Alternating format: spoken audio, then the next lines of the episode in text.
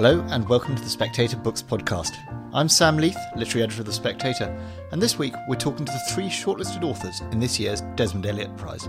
The Desmond Elliott, which, full disclosure, I'm chairing this year, is the country's most prestigious prize for first novels, and this year it celebrates its 10th anniversary. Named for the flamboyant late literary agent, a man who always travelled by Concorde and regarded Fortnum's as his local corner shop, it gives support to writers for whom Concorde and Fortnum's often seem far away. Seemingly more and more first novels are published every year in the UK, but the sheer volume sees most of them rise without trace, and even talented writers can go unnoticed. This prize, for at least a few, helps make a difference. The three first rate books on our shortlist are Harmless Like You by Rowan Hisayo Buchanan, Kit de Waal's My Name is Leon, and Golden Hill by Francis Spufford. This week I spoke to each of the authors in turn, ahead of the winner announcement next Wednesday, the 21st. You can learn more about their books and the prize on desmondelliottprize.org. Rowan Hisayo Buchanan's first novel, Harmless Like You, tells the story of an artist called Yuki, or at least the process of her living in New York in the 1970s and 80s and becoming a woman and an artist. It's a sort of Bildungsroman from that point of view. But it also has another strand, which is the story of many, many years later, Yuki's son, Jay, whom she left when he was two years old, coming to Berlin to find her. Rowan, can I start by asking you how this particular structure of the novel came together? Because it seems to me it's one of those stories where you get to know this character very, very well as a young woman from the inside, and then suddenly we re encounter her as a much older woman, and she's almost a sort of stranger. You're coming at her from a totally different angle. Okay, so I knew from the very beginning that she would grow up to leave her son. And I didn't know why when I started writing, but I knew that that was the case. And so we were, this is not a spoiler, it's in the prologue. Um, I knew that I would have to tell part of it from his perspective because I don't think you could properly understand the consequences if it continued to be through her eyes. But because she's a very internal person who struggles to make connections with people, you see that, I hope, from her point of view, and then the way that perception shifts, I hope is interesting. What was what was the dawning? Was Yuki the sort of character who arrived first? I mean, did you sort of know it was about a woman who abandoned her child, or did you know she was going to be an artist? What was so just before I started writing this novel, I had been working on something else, and it's that's not a novel, but my mother, who I'm very close to, um, got ill, and what happened was that she didn't know like who she was or where she was, and her memories seemed to have vanished basically. Um, was this a sort of abrupt? It was very thing? abrupt. It was sort of one morning. My brother made her a bagel, and she kept asking where the bagel came from, and he would tell her, and then she would forget. And I wasn't living in the same place as her at the time, and so I couldn't help. And I also didn't want to bother my family, so I was pretty much just canceled everything I was supposed to be doing and sat at home not writing the previous novel or this novel, but freaking out and thinking, who would I be without this person? Yet at the same time, I knew that there was so much in life she'd wanted to do that wasn't taking care of me, that wasn't the thing she ended up doing. So I knew there was sort of a version of a universe where she did leave. And that was maybe where the germ of the novel came from. I would say that the protagonist is not my mother. She is a very different person, but that was where it started. And can I ask you about the title, which it appears in the book, of course, but why did you give it that title? What do you what do you mean by it? Well, I think with a two-stranded novel, you try to find a title that fits both characters and separate from where it is plot-wise. I think one of the things I was very interested in is how in the world, like on a tiny personal level, but even on a governmental level, often the times we hurt people most are when we feel weakest and most scared and least powerful. And there is quite a lot of hurt that happens in this book, but I believe that none of it comes from a place of evil. If anything, it comes from a place of powerlessness. And the word harmless particularly interested me because it should be a compliment. If someone called you harmful, you would that would be bad. So the opposite should be good, but it's not. We nobody likes to be called harmless. We sort of like to think that we could hurt you, but we're not doing it. And so all of those ideas were floating bit, yeah. around, and I thought, yes, this is the title. one of the, I mean, you talk about hurt, voluntary and involuntary, and harm. I mean, one of the things that struck me as most sort of daring and sort of edgy in the book is that it does portray a relationship that could be called abusive, and yet within that, you know, that relationship in some ways is I don't want to say the making of her, but it's she seems in some ways also to get more out of it than a relationship that's much kinder. Hmm, that that's an interesting question. Well, I guess when I was writing that relationship, that was one of the sections I probably did the most. I don't know if research is the right word, but questioning of the way I'd written it because I I know that there are a lot of women who have been in or who are in abusive relationships and they aren't stupid.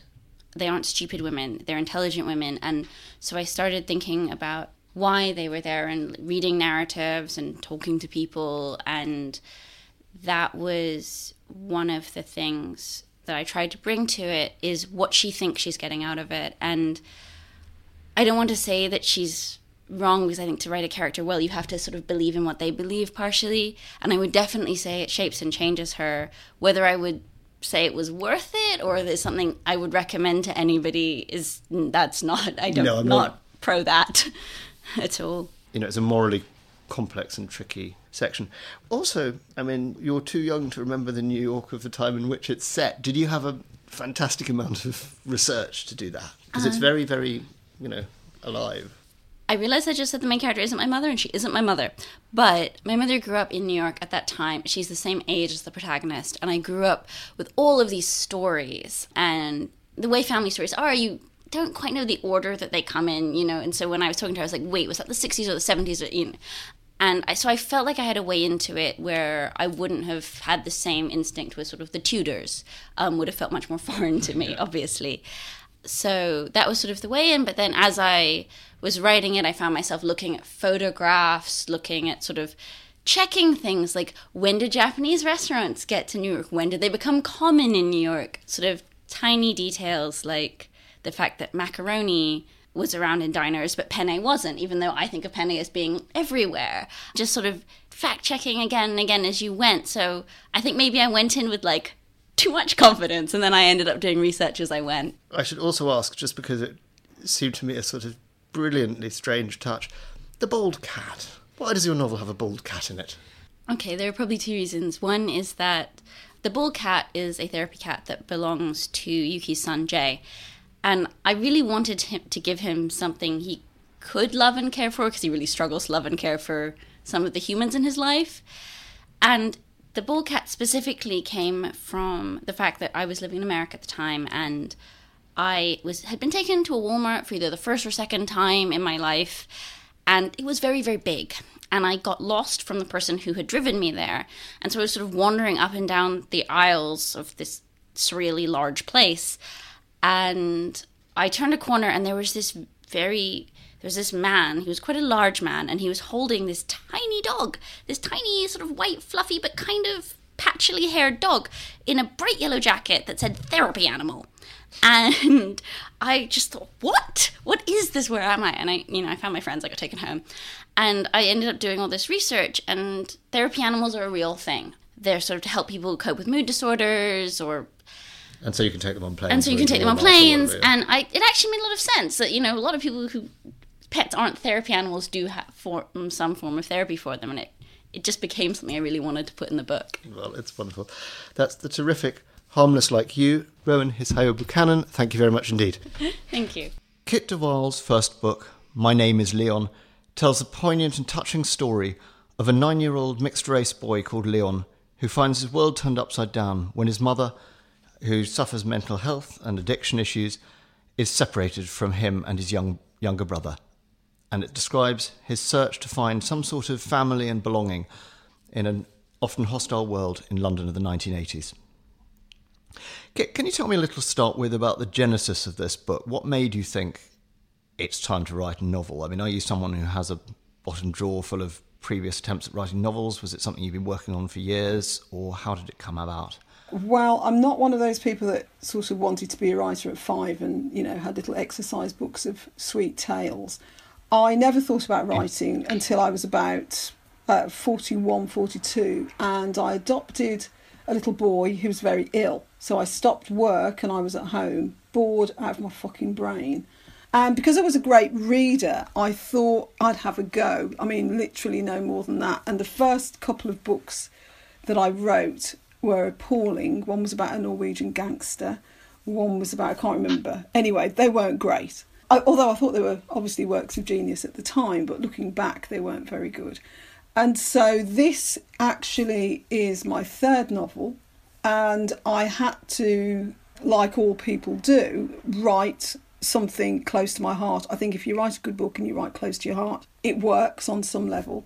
And so I wrote about what I know in the world I'd worked in for many years. I left school at 16, did lots of work around a sort of legal, you know, the legal area. At 23, I started working for the CPS. And then I started in 1985, I worked for criminal defence lawyers who also did some family law because the two often go together. And I was, you know, completely unqualified dog's body that worked her way up to having her own caseload. So, no university, no further education as such. But I did know that world really well. And so, in writing about Leon, I wrote not only what I know, but I actually wrote what I thought a lot of people knew about that world. And I've been really surprised that people have said to me, for example, you know, all the book tours that I do, people say that wouldn't happen now, that Leon would be separated from his mother. And absolutely, Leon would be separated from his mother now. And I, you know, it, it still surprises me that people don't know more about the 37 or 43,000 children in care. And what was it that made you want to set the book in the 80s as, a, as opposed to now, if you like? basically cowardice in that uh, I didn't want him to have a mobile phone. And also, I'm 57. In 1981, I was 21. I remember it very, very well. It was such an interesting time politically and socially in that we had the absolute spectacle, worldwide spectacle that, that was the royal wedding and the Britain's obsession with that and all things royal. And six weeks before, about I think think about six weeks before, we had some of the worst race riots the UK had ever seen, with a policeman being murdered. You know, half of the country saying, you know, I'm disenfranchised, I hate it, and the rest of the country saying, isn't it fantastic? We've got a royal wedding, and all the other things that were going on. Bobby Sands, uh, the assassination attempt on the Pope. It was just a really interesting time to be alive. So I set it in a time that I remember, basically. Uh, can you say how you found the sort of the style? Because it's told, and it seems to me one of its great virtues is that it's told in a style of some sort of apparent simplicity. You know, we're in Leon's head. You know, there are things that adult readers can see that Leon isn't aware of. And yeah, how did you arrive at that style? Were there models you were influenced by? I really wish I could tell you I had a plan or that I rejected other styles before I chose that one. I didn't. It was absolutely, I don't know, I dare say don't say natural, but it was just obvious, I suppose. I never thought of doing it or never even tried to do a sentence in any other way. I didn't want to be first person, I didn't want to say I am Leon, but once I decided not to write it in the first person, the, the sort of style was completely obvious to me. I, I didn't have a plan. It's not. I didn't feel like it was an authorial decision. It just really happened that way. One of the things that's, I think, quite surprising to me at least, and to some readers, you know, one expects a book like this one very often that the reflex would be to reach for everything to be dark and difficult and for Leon to be.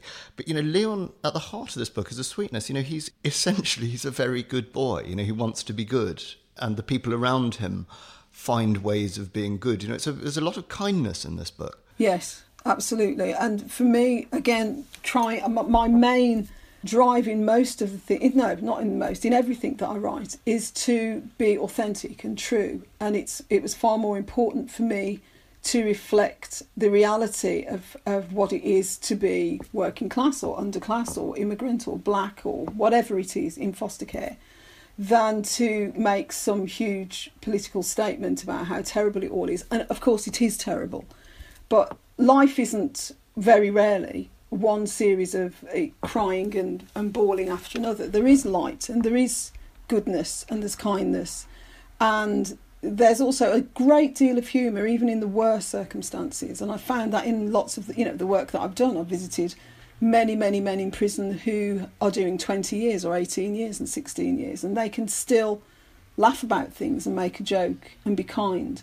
And this, I really, really, it was very important to me to reflect the light, if you like, that there is even in the darkest and, and bleakest situations. And also, there's something I I just wanted to read. One of the themes of the novel, you know, you, is this idea of the allotment he goes to. This place, obviously, allotments are much on everyone's minds now with Mr. Corbyn's success.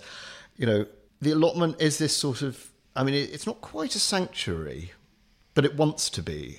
You know, I mean, how do you see it as functioning in the in the novel? Again, I was trying to be true to to what happens in in the area that I lived at the time in Handsworth. There, the allotments, particularly for immigrants, are very very important places. It's where in the 50s and 60s, people from the West Indies and from Asia could grow their own food and, and feel they were having some sort of communion with the land. And so, if Leon was ever going to meet different people, people from a different community, that's where he would write them. So, again, it was my attempt at trying to be authentic as to what these men, Mr. Devlin and Tufty and their friends, would be doing. Where would he meet them? Where was safe to meet them? And it was the allotment. And I, ha- I had an allotment a few years ago, and I, I do also remember the fascism of the allotment where it has to be straight. and, you know, I don't know if you've ever had an allotment, but. I do have one, yeah. Yeah, exactly. So you know about keeping your paths clean and, you know, all that kind of stuff. So I did want to get. It is quite safe. It's not a totally safe place for him because, of course, Mr. Devlin could have been a paedophile. Mr. Devlin could have been a dangerous man. It just so happens he wasn't.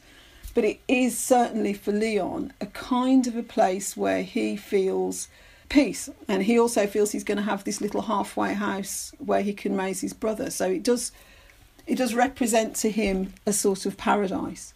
Well, it's a wonderful book. Kit de Waal, thank you very much indeed. Thank you very much. Francis Spufford's first novel, Golden Hill, begins with a man stepping off a ship onto lower Manhattan in the middle of the 18th century.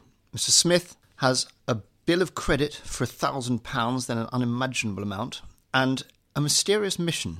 Is he a spy? Is he a saboteur? Is he a conman?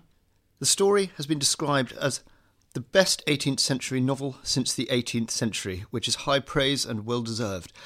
Now, Francis, welcome to the podcast. I wanted to ask you to start with this isn't your first rodeo as an author. You've written several books, some of them non fiction books, some of them with, I'm thinking particularly of Red Plenty, with a lot of the sort of literary techniques of fiction. What was it that prompted you to hop for the first time fully across that fence into fiction proper?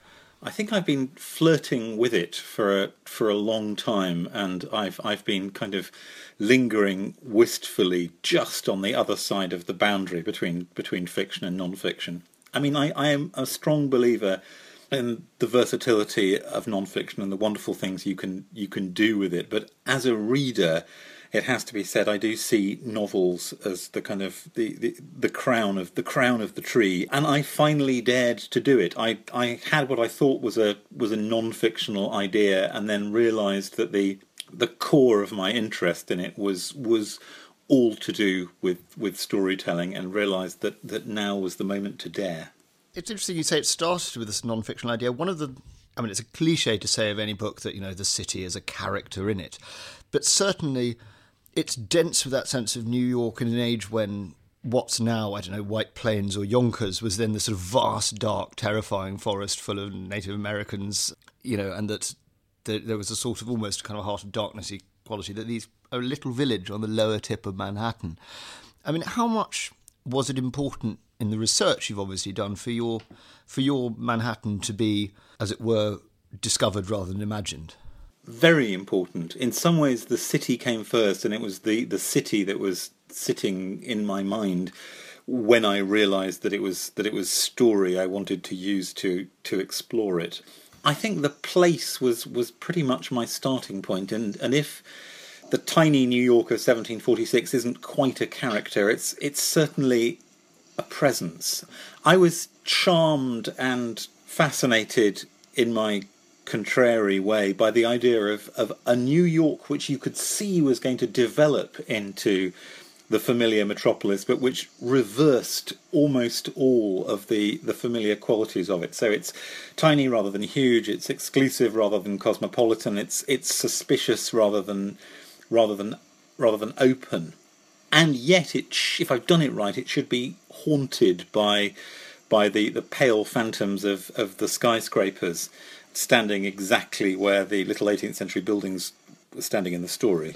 So it has that sense of, though you're absolutely, you know, full of, you know, sometimes jokey, sometimes sometimes more serious sort of sense of the 18th century in idiom and in, in approach, and you have this wonderful fun with that kind of picaresque, you know, Fielding-esque, Smollett-esque sort of narrative. But there's also, I hope it's not insulting to say, hovering it over quite a 21st century sensibility when it comes to ideas. I mean, not inscribed in the characters, but ideas of uh, you know race and sexual relationships, and you know the reader can can look down on it from that. Is that deliberate? That's that is deliberate, and I don't think I don't think that's that's insulting at all. Historical novels are contemporary novels, and they're always the result of, of a conversation of some kind between what the present thinks is worth dwelling on and and what was there in the past. I mean, historical moments are incredibly various. Almost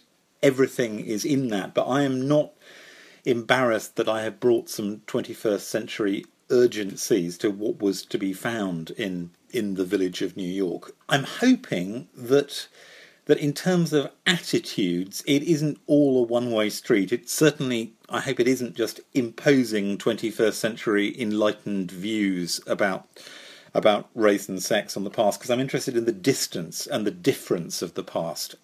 But I wanted the past to be, you know, transparent enough for us to get a kind of imaginative foothold in it, and that meant opening it in some familiar ways so you could discover the difference and in some cases the darkness when you got there. Yes, one of the things that I mean, I'm curious as to how you plotted it because on the one hand it's got quite a sort of linear narrative with these great sort of switchbacks. You know, it's, it, it, it's sort of one thing happens and then another, and there are these lovely dramatic reversals. Let's be frank: the book is, is set pieces held together with clockwork. So, um, at least, at least I hope it is. That's that's certainly one of its great pleasures. But you also have at the end, and I won't give any spoilers, a sort of twist or you know metatextual flip back that makes the reader want to go right back and read the whole thing again in a new light. Which, of course, readers, you know, writers tend tend to want a reason for readers to do that to do that anyway. I was just being a bit more literal about it than than usual. It's certainly the trixiest thing I've written from from that point of view. But actually, that was partly to do with the kind of 18th century novel I wanted to be writing. It is mostly Fielding or Smollett. It's mostly the, the picaresque adventures of a hapless, good-looking, um, yet fundamentally uncrushable young man as he as he tours the 18th century world from from gutter to palace. But I also wanted the kind of the dimension of 18th century writing which you see in in Sterne. I wanted the, the Tristram Shandy esque play with with with writing as writing, and every now and again I wanted the kind of bustling Fielding esque surface to dissolve and and reveal kind of Sterne like abysses of uncertainty. I'm being quite cagey here about not giving away my twist. Of course, no, I'd, I, it would spoil it for everyone if I did. The opening sentence is a sort of looping, wonderful, long, sort of serpentine thing that makes the reader think, oh, God, is it all going to be like this? Because it goes on for about three quarters of a page. Was that a kind of joke to yourself or to the reader? It was. It was several things at, at once. It was a piece of ridiculous exhibitionism about just how long you can stretch the draft, the draft snake of a sentence and still have it have it fundamentally make sense. It's a kind of intended as a piece of time travel in itself. Um, it's a quiet homage to the beginning of Sterne's sentimental journey, where the protagonist gets himself to France within a sentence. It's there it's there to provide a kind of sill you have to step over to get to get into the novel, and it ought to be easier on the other side of, of, of, the kind of the threshold of the first sentence. I should say that it was twice as long in the first draft, but I thought I thought I want only ridiculous, not actually ludicrous here. a very finely judged balance. Francis Spufford, thank you very much indeed for your time. Thanks.